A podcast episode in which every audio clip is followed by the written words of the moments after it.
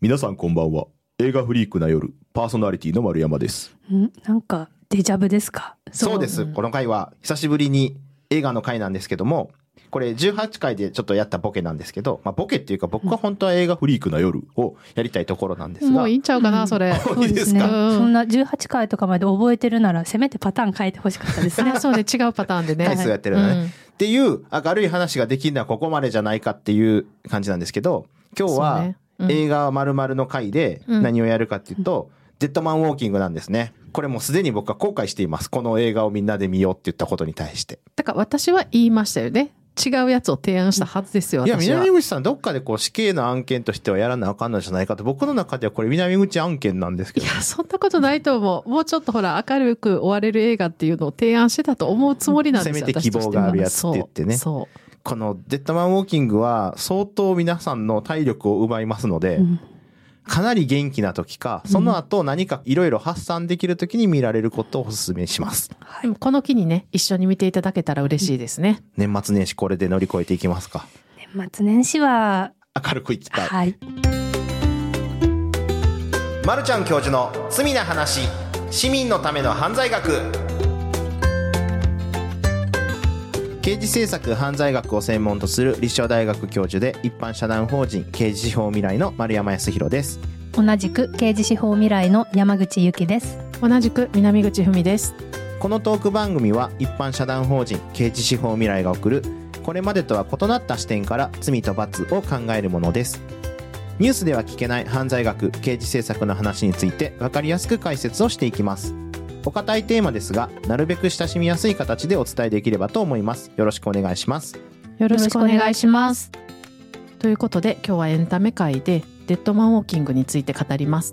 私たち毎回お伝えしていますが、ネタバレ気にせずお話ししますので、まあ、よかったら先に見ていただいて、それから例えば過去の9回とか10回の死刑の取り上げた罪の話を聞いて、今日のこの続きを聞いていただくと嬉しいなと思います。前回なんかエンディングどう考えるかから始まりましたもんね。画期的な映画の話ですよね。ね。いきなり最後どうですかから始まったから。そうですね。そう。皆様ぜひご視聴ください。もうすでに暗くなってきてるけどデッドマンウォーキングどんな映画かちょっと説明してもらえます？気を取り直して、はい。えっと、デッドマンウォーキングのご紹介をいたします。はい。デッドマンウォーキングは1996年公開の死刑囚とカトリックの修道女の心の交流を描くアメリカ映画です。カトリックのシスターであるヘレンは死刑囚マシュー・ボンスレットから何度か手紙を受け取ります。マシューは相棒と2人でカップルをレイプして惨殺したということで刑務所に収監されている死刑囚です。でヘレンは死刑囚と会うのは初めてなんですけれどもマシューの依頼に応じて刑務所を訪れて彼と面会します。でマッシュって態度とかがあまり良くなくて印象のいい人ではないんですけれども共犯者の方は無期懲役なんですね。で彼だけが死刑になってるっていうことでヘレンはちょっと疑問を持ちます。でその後マシューから死刑の執行日が決まったっていう電話を受けてヘレンは残された時間にできることをするために弁護士依頼して御社の請求をしたりだとか知事へのお話をしたりだとかそういうことに奔走します。でその中でヘレンはマシューの精神アドバイザーとなることを承諾し毎日数時間彼と共に過ごすことになります。でヘレンはマシューの人種差別発言とか犯行の否認とかと向き合ってで同時に被害者遺族と話す時間を持ったりして過ごしていきます。うん。死刑の当日最後の最後マシューはヘレンに犯行の事実を告白しますでこれまでなんかそういう態度は見せてなかったんですけれども死刑台に縛られた後で最後に処刑に立ち会っているご遺族に謝罪していくと。でその後の執行の様子とか最後マシューのご葬儀のところまでが描かれるっていう映画です。でこれは実際に何人もの死刑囚に精神アドバイザーとして付き添ったシスター・ヘレン・プレジャン本人が書いた同名著書ですね。日本語訳も出てます。デッドマン・ウォーキングに感銘を受けたスーザン・サランドンがヘレンを演じて、で、第6回の罪の話で取り上げているショーシャンクの空にに出ておられるあのティム・ロビンスうんが監督脚本を手掛けて映画化されています。うんあのスーザン・サランドンはこれでアカデミー主演女優賞を取り、死刑囚はショーン・ペンが演じてるんですけど、主演男優賞初ノミネートの作品となっています。はいという映画です。じゃあ早速話していきますかそうですね。いつもなんかどのシーンが気になりましたとかなんですけど、うんうんもうちょっとフリーにここが気になったよとか、うんあれって制度として何なんだろうとか、うん。どこからいきます？そうですね。うんじゃあ、いつも通りほら、初めて見たんじゃないかなっていううん山口さんで、に。初めてですか？はい。初めてです。あ 初めてないじゃん。はいさすが、貫くね。はい。はい。見る前と見る後の気持ちがだいぶ変わりましたが、うん印象に残ったところといえば、はい。うんまあ、シーンとしても描かれるんですけど、被害者の目線、加害者の目線っていうのが描かれていて、まあ、そこの被害者の立場から、加害者の立場からっていうところの目線の難しさというんですかね。うんあの、うん。初めは結構加害者側の目線で書かれていて、もう感情移入して見てたら、うんまあ、被害者の方、ご遺族が出てくるんですけど、まあ、そちらからの目線で描かれると、やっぱりすごい気持ちが揺れるうん。というか、う。うん。ん。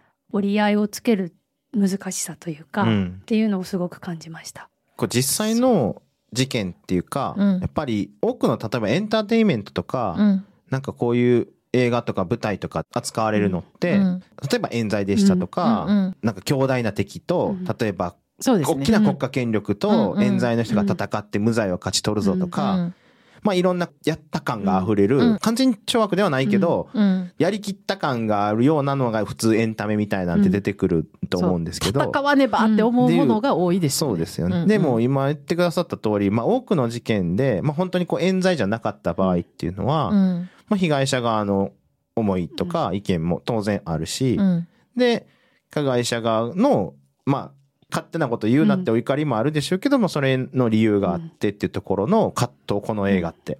冤罪とかそういうのを前提としない。しかも、うん。あんまり加害者側に気持ちが持っていかれるような事情が、うん多分あえてあんまり描かれませんよね。ないですよね。苦労してたとか、なんかしょうがなかったんだよねとか、うんそういうその心が寄り添えるような事情がほぼ描かれないので、うんまたショーンペンが憎たらしい演技すよね。演技するんですよね。いろんなシーンでも、それシスターのさっきのスーザンがやってたのってヘレンなんです。もうこの役名で言ってきますけど、ヘレン自体もシスターとしていろんなところの貧しい地域のサポートをしていて、そこではこうアフリカンアメリカンの、まあここではちょっとわかりやすく黒人の人って言いますけど、うん。黒人の子たちが貧困の貧ね。困の地域でサポートしてるっていうことを言うと、あんな街によく住めるなとか、うん、うん。すごい白人至上主義的な発言するし、うんうん。ななんだこいつだ多分生理的にはすごく嫌なヘレンにとってもね、そうだと思いますね。の人が描かれているんだけど、うん。じゃあなんでこんなやつをサポートするのかと思うが、うん。ただ、経験なカトリックのシスターなので、うんうん。じゃあ困ってる人には素手を差し伸べて、うん。神が導くままにこうサポートすべきだってところの葛藤が描かれていて、うん。ヘレン自体はなんでこんなことしてるんだろうっていうシーンが結構ありますよね。多分だから見ていて自分もその立場ヘレンの立場に立ちやすい感じはするかな、うんそういう意味では、うんなんかこの人助ける必要ああんの？るっていうっていうなんかそういう意味ではあんまりそういう映画ってあんまないですもんね、うん。その冤罪じゃなくっていやこいつは死刑でいいんじゃない,、うんっていうみんなの怒りと、うん。で、当時あの時の、例えば初めて刑務所行く時とかに、うん。道路の横にある看板にう、ん。知事の看板立ってて、うん。で、ゲットタフやったかな？犯罪に厳しく行くぜっていうのが書いてあって、うん。で、それに対してやっぱ、あの州、まあ、ルイジアナ州なんですけど、あれって。うんうんで、死刑賛成。今、今はちょっとどうなってるかまた後で話しますけど、うん。時にこう、死刑を持って、で、うん。厳罰に処すべきだと。犯罪とは立ち向かうんだっていうのを声高に言ってる知事が通っていくうん。時代。で、犯罪に対してこう徹底してうん。立ち向かうぞっていう時に、まあみんながそれが当たり前だと思ってるし、ってところにうん。彼女がこう向かっていくっていう。うん。うん。うん。で、なんならあそこに自分が当事者っていうか、サポートとして使うへんかったらあんまり考えても来なかった。それが当たり前だと思ってる。多分ね時だと思うんですうんうんで、実際会ってみたら、さっきも言った通り、すげえ嫌なやつだし、マシュって。うんで、白人至上主義だし。なんならあれ、ほら、テレビで、なんかナチスがうんいいんだとか、そう、はい。白人至上主義だとかでわざとなんか強い姿を鼓舞してるような時に着てる T シャツが、ルイジアナのホームレスを助けましょうみたいな T シャツ着てんのよ、ヘレンって。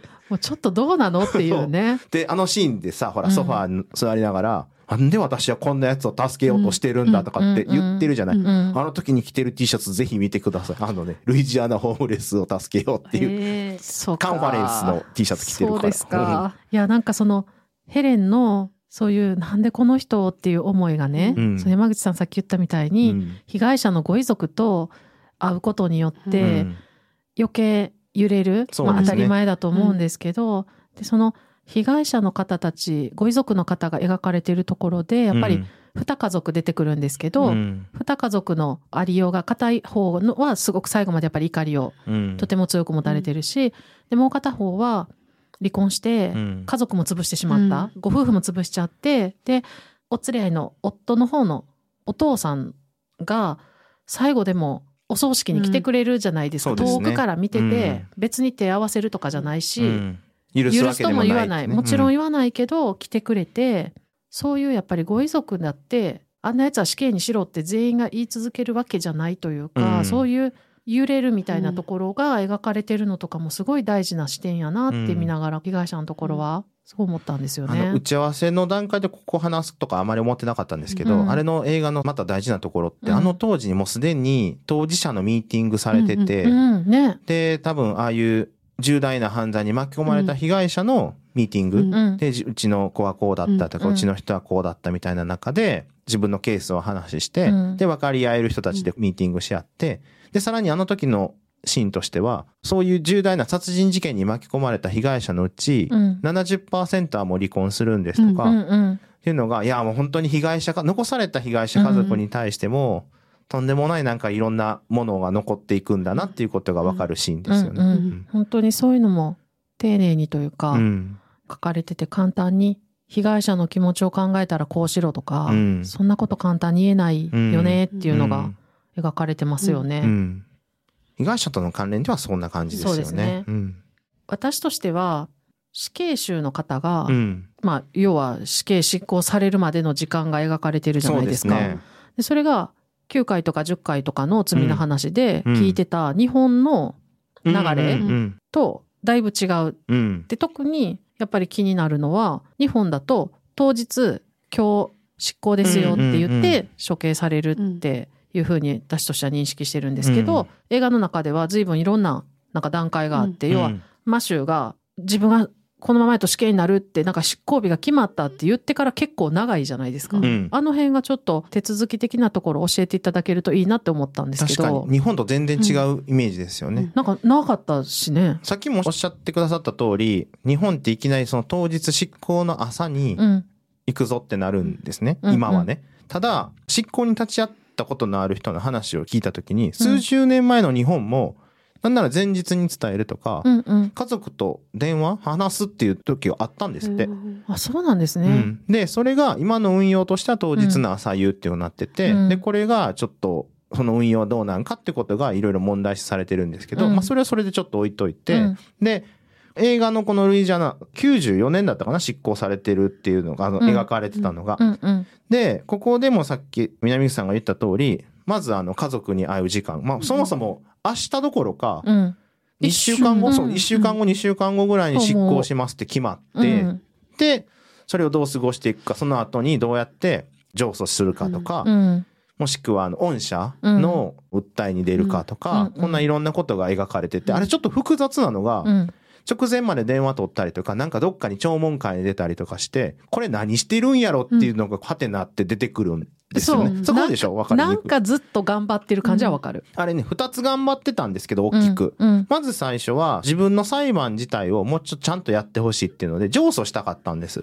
うんで、まあ再審ですね。う。ん。再審して自分の裁判をもう一回見直してほしいってこともやりたかった。うんで、それはなんでかっていうと、うん。さっきのほら、共犯者は無期懲役になったけど、うん。ね。で、自分は死刑だった。うん。で、しかもその時のついてた弁護人がうん、税法専門で、あ。初めてこういう事件をやるみたいな人で、言ってた言ってた。でしょ？で、これだと弁護過誤なんじゃないの、うん。うんこれ確かに今のアメリカの死刑裁判でいくと、うん。死刑の案件っていうのは必ずスーパーデュープロセスっていうようなことが特別な。で、そこで弁護側も必ずこう死刑案件を扱った人が入ってとか、うん。ちゃんとチームが組まれないと、うん。そういう案件をやってはならないっていう前提があるんですけど、この当時のこの描かれ方だと、うん。全然こういう刑事事件にさえ慣れてない人が裁判に関わって、しかもその死刑が出るような事件にも関わらず4時間で審理が終わって、うん異議申し立てをしたのは1回だったと。なそういうのずっと言ってるシーンありますね。ありますよねうんうん、、で、以前にも死刑の話題を取った9回と10回を聞いてもらったら分かる通りなんですけども、死刑をしていいのかみたいなところの、あれを、だから上訴したい。再審というか、これ事件をうん。本当にこの人が犯人なんか、犯人だとして死刑が相当なんかってことをやりたいっていうのが一つ。なるほど。で、もう一つは、恩赦っていうのがあって、うん。それはその法の執行権限のある人が止めたりうん。延期したりできるんですけど、うん。で、アメリカ基本的には50州それぞれの法律で運用されているので、でルイジアナ州はルイジアナ州の知事がこの人に対して恩赦しますよって言うと、その執行は止まったり、うん。で、減刑されたりとかっていうのがあるので、あそこで言ってたのは特赦だって言ってたんですけど、うん。特赦の審問会。を開いて、で、知事が死刑を止めろっていう風にしてほしいっていうのと、複雑にその何個も動いてるんですよ。なので、うん順番に、あれが次はこれがある、次はこれがあるとかって挑戦していくんだけど、で、どれもいずれも、いや、君の上訴は却下されたよとか、うん。知事に訴えたやつは通らなかったよとか。で、これがこう、どんどん繰り返されて、ただ、それが執行が決まってから一生懸命こう、日程の間に、すごい勢いであれが進んでいくんですよね。今の死刑のところで、その手続きもだいぶ違うなっていうのが描かれてたと思うんですけど、セリフの中で、電気椅子とか、公死刑とか、そういう残酷なやつじゃなくて、より新しい制度として、薬物注射が入ったから、こうやってやるんだよみたいな説明を事前にしているシーンがあったと思うんですよね。うん。その中で、あ日本ってもう27年、8年前のアメリカで、あれは残酷だから違う方法にしたよって言われてるうん。死刑執行方法を今もしてる。うん、そうですね。日本のその公主刑の残虐性が争われたっていうぬんっていうやつに関しては、うん。またこれまた9回10回のこと聞いてもらったらいいと思うんですけど、この薬物による執行っていうのが、まあ大体この90年代後半、真ん中後半ぐらいからアメリカでは、より人道的なね、うん。人道的な死刑の執行方法があるんじゃないかってことで、うん。いろいろなその執行方法の中にこの薬物で死刑を執行するっていうのが出てきたんです。うん。で、これが睡眠状態というか、まずこう、カムダウンさせて、うんうんで、その後に、この映画では肺の機能を落とした後に心臓をって言ってたんですけど、うんで、こう、まず、精神を落ち着かせるというか、眠りにつくようなものの後に内臓が、の機能を停止させるような筋弛緩のようなものを入れてって、うんで、動きを止めて死刑が執行されるってやつなんですね。うん。ちなみにですけど、うん。2014年だったかな、オクラホマで、うん。本当はこう痛みを伴わないからこれが人道的だって言ってたんですけど、ん激痛を訴える執行中に人が出てきて、はあ、で、今までこれ人道的で痛みを伴わないからっていうのでやってきたこの薬物注射によるうん執行方法は一旦止まったんですよ。これ痛みを言ってるかうん。らうん。人道的な処刑だと違うじゃないかと。うん。そうなって一旦止まった。でもそれその後再開するんですね、またね。うん。再開するんですけど、今度うん、その薬物注射をする執行の薬作ってたのってファイザーだったんですけど、うん。で今度はファイザーにこう非難が来るわけです。なんか人を救うとか、人の健康のために製薬会社っていうのやってるはずなのに、うん。その執行に使われるような薬を作るとは何事かと。これがそう。ってなって、今度じゃあファイザーは、もちろんね、その執行のためだけに作ってたわけじゃないし、うん治療にそれが必要な人もおるから作るんだけど、かといっても死刑執行に使うのはダメです。転売もダメですっていうので、一旦またこれで打てる注射がなくなったから止まるっていうのがあったんですけど、でもそれはもう他の製薬会社が今は作ってうん。やってるんですけど、まあそういうふうによりこれ人道的かってなって注射になったんだけど、うん。その次にその注射でも、いや、これはちょっと人道的なんじゃないんじゃないのっていうのが繰り返されて、アメリカではそういう問題が起きて、止まったり、始まったり、止まったり、始まったり、っていうのがあります。劇中でもそういうとこありますよね。ある。弁護士さんが言わはる。眠ってるように見えるけど、実はあの、内臓がね。はいうん。神的には、すごい苦痛を伴って、うんただ麻酔で寝てるから現れてないだけだ、みたいな。うん。ある。弁護士さんが一生懸命ね、はい訴えはるシーン。そういううん。議論の後、うんアメリカだって今、かなりの州でもう死刑ないわけじゃないですか。残酷か残酷じゃないかっていうことが、日本でやっぱなかなか語られないですよね。うんそれが語らなきゃいけないから、その10回でご紹介した裁判が今起きてるってことだと思うんだけども、なんかこう、執行されましたっていうニュースの時にも、うんそんな風にならないのは、あれですか、うんあの映画で印象的なあの、やっぱりご遺族とかの立ち会いがあるって、要は人目に見えるとこであーアメリ、カだとうんね、そう、立ち会ってますよね。死刑執行の場面で。結構衝撃的ですようね。ん。その、日本だと誰が立ち会うんですかね？まあもちろん被害者だから見に行かないといけないとか、立ち会わないといけないっていうのはなくあもちろんもちろんね、てそれ立ち会いのご希望ですよねそうですね。で、マスコミの人、それメディアの人いるとメディアの人もん関わってう、ん執行の場面にいるってじゃないですかね。で、日本はそういうのないですよね。検察官が。のですか？あ、そうないです、うんないです。ねうん。それはもちろん見て報道しなければならないって思うメディアの方が見て報道することで、いや、残虐とかいう論点どうかなって思う映画じゃないですか。なんていうのかな、眠るように死ねば OK なのかっていう。ね、見た、周りの見てる人がうん落ち着いて見れるならそれでいいのかってことでしょ、うん言いたいのは。本人がもしかしたら、その目に見えないところでとても苦痛かもしれないにもかかわらず。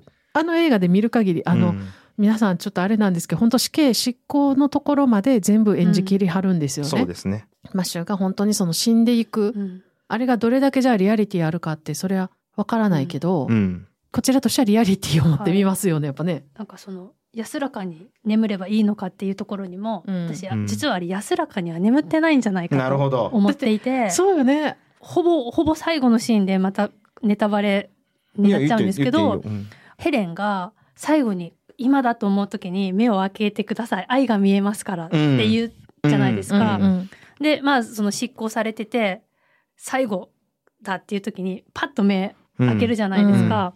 でもあれってもう角度的にもヘレンが見える角度ではないしこう寝かされてるから多分、うん。このヘレンが見てるのを見れないじゃないですか執行されてえ、る時に。俺見えてたと思うよ、あ本当でれ。すか？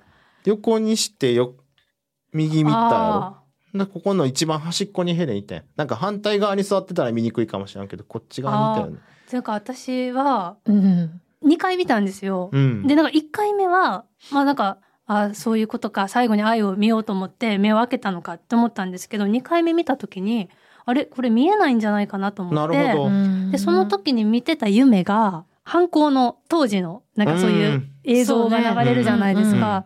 だからなんか悪夢を見ながら亡くなってて、で、その悪夢を見る象徴として体的にもすごいしんどくって、全然安らかではないんじゃないかなっていうふうになるほ思どな。ったんですよ。なるほど。これちょっと解釈分かれるところやな。これぜひちょっと聞いてる人も見てほしいんです僕だ、ねあの、ほら、最初執行される前にこう起こされて、被害者の方を見て、はい。で、最後はなんかこう、悔い改めたりとか、はとかするじゃない。はい。うんってことはどこに誰がいるかってあの時点で見てると思うのよ。で、はあ。横向きに倒されてるから、そのまま横見ると、あ、向こう側に倒されたんじゃないかと思ってる。わけ。ああ、なるほど。横向きじゃない？でも確かにさ、たとえ横であって、目線の先にヘレンがいるとしても、うん私としては、私は目線の先にはヘレンはいると思ったんだけど、彼のあの目に人は映る状況なのかなっだってことねて意、識はもうないんじゃないかどう、どうなんやろうって。で、山口さん言った通り、うん。あの犯行のシーン、後悔、うん。立ち去ればよかったって多分何百回も思ったやろうし、後悔と、やっぱり死にたくないっう。うんん。ていうのが、そのまでのシーンで、手が震えてたりとかっていうところで、そうね。とても山口さんが今言ったように、安らかな死なの、うんそもそもっっていう。ていうことね。そもそもも、安らかに死ねるから、死刑はこれでやりましょうっていうこと自体が、うんまあ確かに疑問だった。あの、あんのより人道的なものでっていうふうに進んできたけど、まあ消去法ってどこまことでね。で行ってもその人道的かどうかってちょっと議論が続くんじゃないかってことね。うんちなみにですね、うんうんルイジアナ州うはん事実上廃止州なんですよ、今。あ、もうしてない。うんああ、そうですか。10年以上執行してない国とうんか州とか地域のことを事実上廃止国とか事実上廃止州って言ったりするんですけど、うんルイジアナ州は今現在ではもう10年以上やってないので、事実上廃止州になってますね。これ、原作の文庫本の最後の解説は、あの、ノンフィクション作家の大塚公子さんが書かれてるんですけど、うんうんうんその27年前の本でですよ。日本は、この本を読んで、日本の死刑囚が同じだと思わないでほしいって、うん自分もそのアメリカの死刑囚は日本の死刑囚と比べると随分熱くもてなされていて、うん。最後まで死刑囚を人として扱っているっていうのがうん。書かれてて、うん。これを書かれてからもう30年経ってんのに、そうですね。結局あんまり日本の死刑のやり方が、じゃあこの30年で何か変わったかっていうと、ちょっと私の知る限りあんま変わってる風はないとは思うんですよね。その直前に言うとかもそうだし、家最後家族と会えるかとか、最後本当手を尽くして、本当に絶対にこの人死刑にしないといけないのかっていうのを考え直すとうんか、うん。あ、そうね。上訴審の、をもう一回考え直すとか、例えばとか。御社があるかとか。それとか、丸山さんが言ってるようなう、んスーパードゥープロセスで、ってなってないから、うん日本は今でも一審で決まったまま死刑になる方だっていらっしゃるし、って思ったら、この30年何やったんやろうなっていう気になりますよね。死刑だけじゃないんだけどね、本当は。そうか、そうですね。この死刑のところの、ちょっともう一個私これ言っときたいのがね、うんうん直前に言うじゃないですか、日本は。執行のね。執行ねうんで、これが、今大阪で裁判になってて、直前に言うっていうのは、うん。それ自体がその人間の尊厳を否定するものだっていうのが今、戦われてるんですけど、うん。やっぱアメリカだとああやって映画で描かれてるように、うん。家族に会えたりっていうのが、その話のところで、なんでそれがじゃあ人道に反するというかっていうところで、医療の世界で、うん。その死が避けられないような病気になった時の告知が、はい、はい。昔は確かにショック受けるからとかって言わないで、うん。告知してほしいかどうかみたいな考えたりとかね。うん。それが今は医療の世界では基本的には原則告知。そうですね。自己決定自分が自分の人生をどう生きてどう終えるかっていうのは、うん。自分で決めるっていうのが医療の分野では時代の流れで到達していると、うん。うん。でそれは時代で変わるもんじゃないですか、うん。どうがやっぱり人として扱うってことなのかとか、うん人として生き抜くってどういうことなんかっていうのが、うん。医療の分野でそうやって時間が経って変わってきてんのに、うん。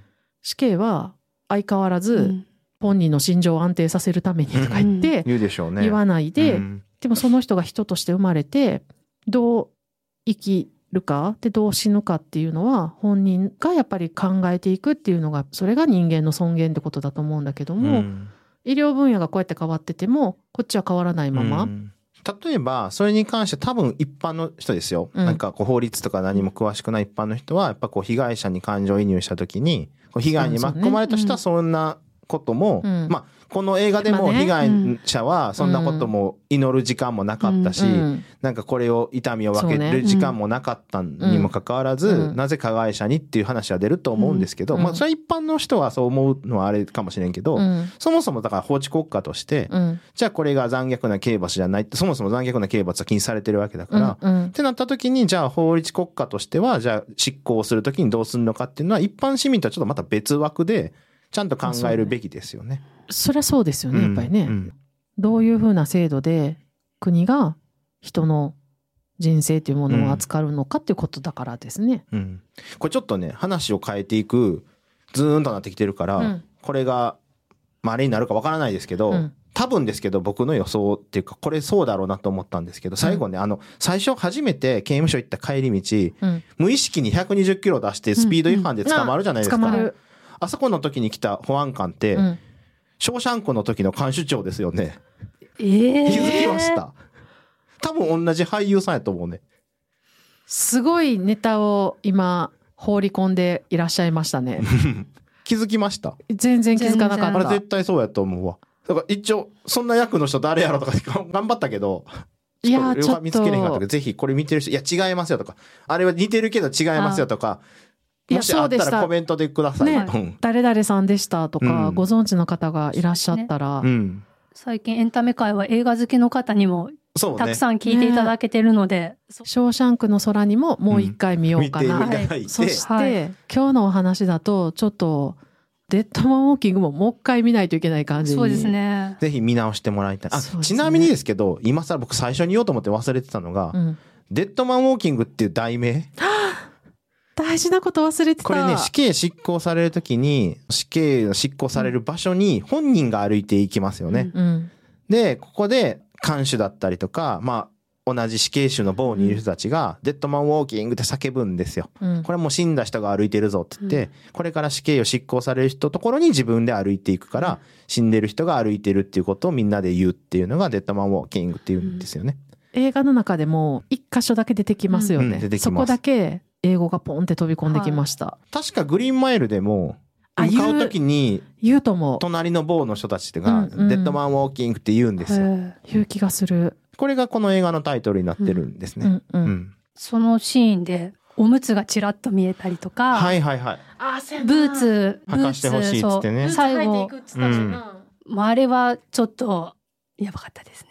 やっぱり気になってんのは、見た目が平穏だけど、本人としては体の中で見えてないところでとんでもない異変が起きてんじゃないかってところにやっぱ関心があって、おむつをしないと、まあ大変な状態になるんじゃないかと。その、執行の時には履いておきたいって言われたブーツを脱がされたりだとか、うん足の毛を剃られたりとか、そのブーツじゃなくてあのスリッパのうん。物悲しげな感じと安か、安い感じのスリッパのね。ねそうね。ちなみにそうや、家族に、俺の遺品やから持って帰ってくれって言った時に、ブーツだけは残してくれっつって、履いていくって。はいそう、自分はこれ履いていき、自分のもの、唯一の自分のもので、はいうんね、これを履いていきたいからって言った時に脱がされて、そうっていうとこだよね。はい。南口さんおっしゃられた尊厳のお話うん。にも通ずるかと思うんですけど、何とも言えない気持ちになりました。まあ、せめて執行するにしても、その場まではブーツで行はいってとかっていうのもあったかもしれないもんね。あの、おむつ見えんの結構衝撃よね、確かに的でし。たね。なんか平穏に死ねるんじゃなかったの？っていうね。うん。まあ、だからそれはやっぱ体の中で起きてる異変が、見た目とは違って何かがあるから、おむつ履かすんだもんね。ね、うんやっぱりそういうのはあるよね。見た目の平穏って何っていうのがね。被害者家族言ったけど、加害者家族のことも言っていくないですか？それで言うと、うん。一番ちっちゃい弟、うんうんうん。感情がうん。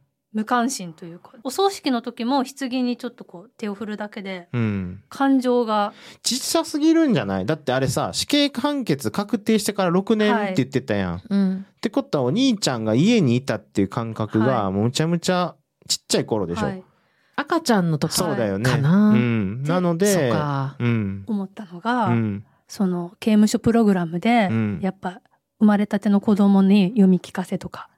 そういうのってうん大事だなっていうのを、今ちょっと副産物的になるほど思いました。それ子供にはやれるけど、弟とかにやってるかっていうのはどうか。でもさ、あのほら、隔たりなく会える空間。はい。うん。それは、まあ、あれ執行が決まったから会えたのか、そもそも普段から会えるのかちょっとわからないですけど、はいまあ多分会えないでしょうね。あの、だってヘレンとも常にうんずっと。何かを隔て。てて話すもんね。うん。あのさ、最初の頃のやっぱヘレンとうん。マシューの距離う感。んうんうん。あの、隔ててるんだけど、距離上げてるとか、どんどん近づいたりとか、まあ聞こえにくいからもっと近づくとか、うんそうじゃないけど、なんかもう最後なんかあのほら、フェンスにもう超えてくるぐらい近づいてきて、うん。話そうとしたりとか、っていうなんか身体的な距離感と心の距離感っていうのが、うんうん。ちょっとそういう近さでもわかるっていうような感じでしたね。そう、その辺はこう、え、なんでこんな人って思ってた気持ちから、うんこんな人なんだけど、やったことが変わるわけじゃないんだけど、うん。人としての関係性が築かれていくというか、そんな人なんだけど、この人だからって死なせていいのみたいな、すごいこうヘレンの葛藤とか、まあ、執行を止めたいとか、うん。もしくはもし可能性があるなら無期懲役にして悔い改めさせたいとか、うん。まあ、そういう手続きな面とかその心の葛藤として頑張るっていう面と、うん。もう一個はシスターとしてまあ最後神の元に行くときに、うん。自分のやったことの悔い改めをちゃんとして、うん。それをちゃんとさらけ出してから神の元に行ってくださいっていうのが彼女のすごく役。割であったから、うんうんだからあの日本当にやったことは何なのと。うんうんその自分のやった日をちゃんと認めなさい。そうしたら、神の元に行けるからっていうのをずっと、それはそれで同時並行で教会士のように頑張っていて、うんで、最後にその自分これやってしまったって本当のことを伝えて、で、あ、これであなたやった神の元行けるよって最後に私の方を見なさい。うんうん愛が見えるからってところがやっぱ彼女ができる、まあ法手続きとかね、弁護士さんがやったりとかっていうところだけど、やっぱシスターができることって本当にこう悔い改めるというか、自分のやったことを正直に認めて、うんで、それで神に許しを請うってところまで持っていきたいっていうのが彼女のやっぱ役割だったんでしょうね。えっとその辺があの、宗教心に基づく、うん。こう信仰に基づうくん。対応っていうのは、私自身が見ていると、少し難しく感じるところはやっぱあるんですよね。うんなんかあの、胎児っていう映画があるじゃないですか。うんねで、胎児もそうなんですけど、すごくやっぱり信仰うん。をもとうに、ん。神の身元にとか、神にど対してどうありたいかみたいなところは、まあ、そこはそこでやっぱり映画としての見応えがすごいあるというか、重く響く映画ですよね。うんぜひ、見てみましょそうですね。う。はい。さて、この番組では、感想や質問、リクエストなどをお待ちしております。番組詳細欄にあるリンクよりお気軽にご投稿ください。X では、カタカナで、ハッシュタグ、罪な話をつけてポストしてください。では番組にいただいているメッセージをご紹介したいと思います第21回の反省させると再犯率が上がるにハンドルネーム花さんより X にコメントをいただきましたいつもすごく勉強になります今回の罪の話は大麻使用罪が可決された。今こそ皆さんに聞いていただきたい。本当に納得できる。めちゃくちゃ面白いです。嬉しいね。はい。うん。行動を変えてみようと試みている自分の裏付けにもなりました。丸山先生いつもありがとうございます。いや、こちらこそなんかいつもありがとうございます。ね。うん。はい花さんのい。ただいているコメントってみんな元気になって嬉しく思ってます。はい、はい、本当にありがとうございありがとうごます。ではもう一つご紹介したいと思います。こちらの番組の方にお寄せいただきました。スケアードストレートが再犯率の観点で逆効果というデータがあるという紹介が興味深かったです。最近アメリカのサンフランシスコなどで万引きなどについて警察がまともに捜査してくれないので治安悪化し小売店が閉鎖されたりするなどの報道があります。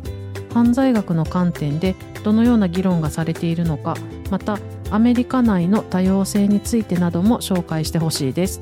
ということです。うん、これもなんかすごい興味深いコメントいただきましたね。はい本当はなんかこう答えていったり、こういう研究があるんですよって出していくと、すごい時間かかっていくんですけど、うんうん。で、これにストレートに返事してないんですけど、例えば、ジョンズ・ホプキンスが出しているようなものとかに、細かな、例えば薬物犯罪とかを、微罪のようなすごい小さなものをどんどん捕まえていくと、より重大な犯罪につながっていく確率が高いとか、うん。いろんな本なことが言われてて、うん。でこのサンフランシスコとかが言われてる今回のこの例が、まあ、それがイコール当てはまるわけではないんですけど、うん。実はなんかその細かい犯罪を捕まえていく方がより重大な犯罪につながっていくんじゃないかとかいう研究とかもあったりしてでそのためにこのサンフランシスコではその万引きをどうこうっていうのがちょっとイコールではないんですけど、うん特に言いたいのは、うん。なんかその目の前のちっちゃなやつをやるとより強大な犯罪になったりとかっていうデータもあったりするので、うん。だもしくはそこにお金を割いてられないから警察が手を抜いてるんだってこともありえるし、うん。なんともこれはより複雑な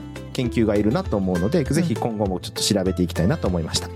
皆様メッセージが私たち本当にとっても励みになっています。これからもどうぞよろしくお願いします。よろしくお願い。します。配信のない火曜日毎月第1第3火曜日の夜9時30分から X のスペースで罪な話で裏話を開催していますポッドキャストで話しきれなかった内容やスペースに参加してくださった皆さんの質問にお答えしていますこちらのご参加もお待ちしておりますまた、私が所属する一般社団法人刑事司法未来でも犯罪学や刑事政策について発信しています。刑事司法未来で検索してみてください。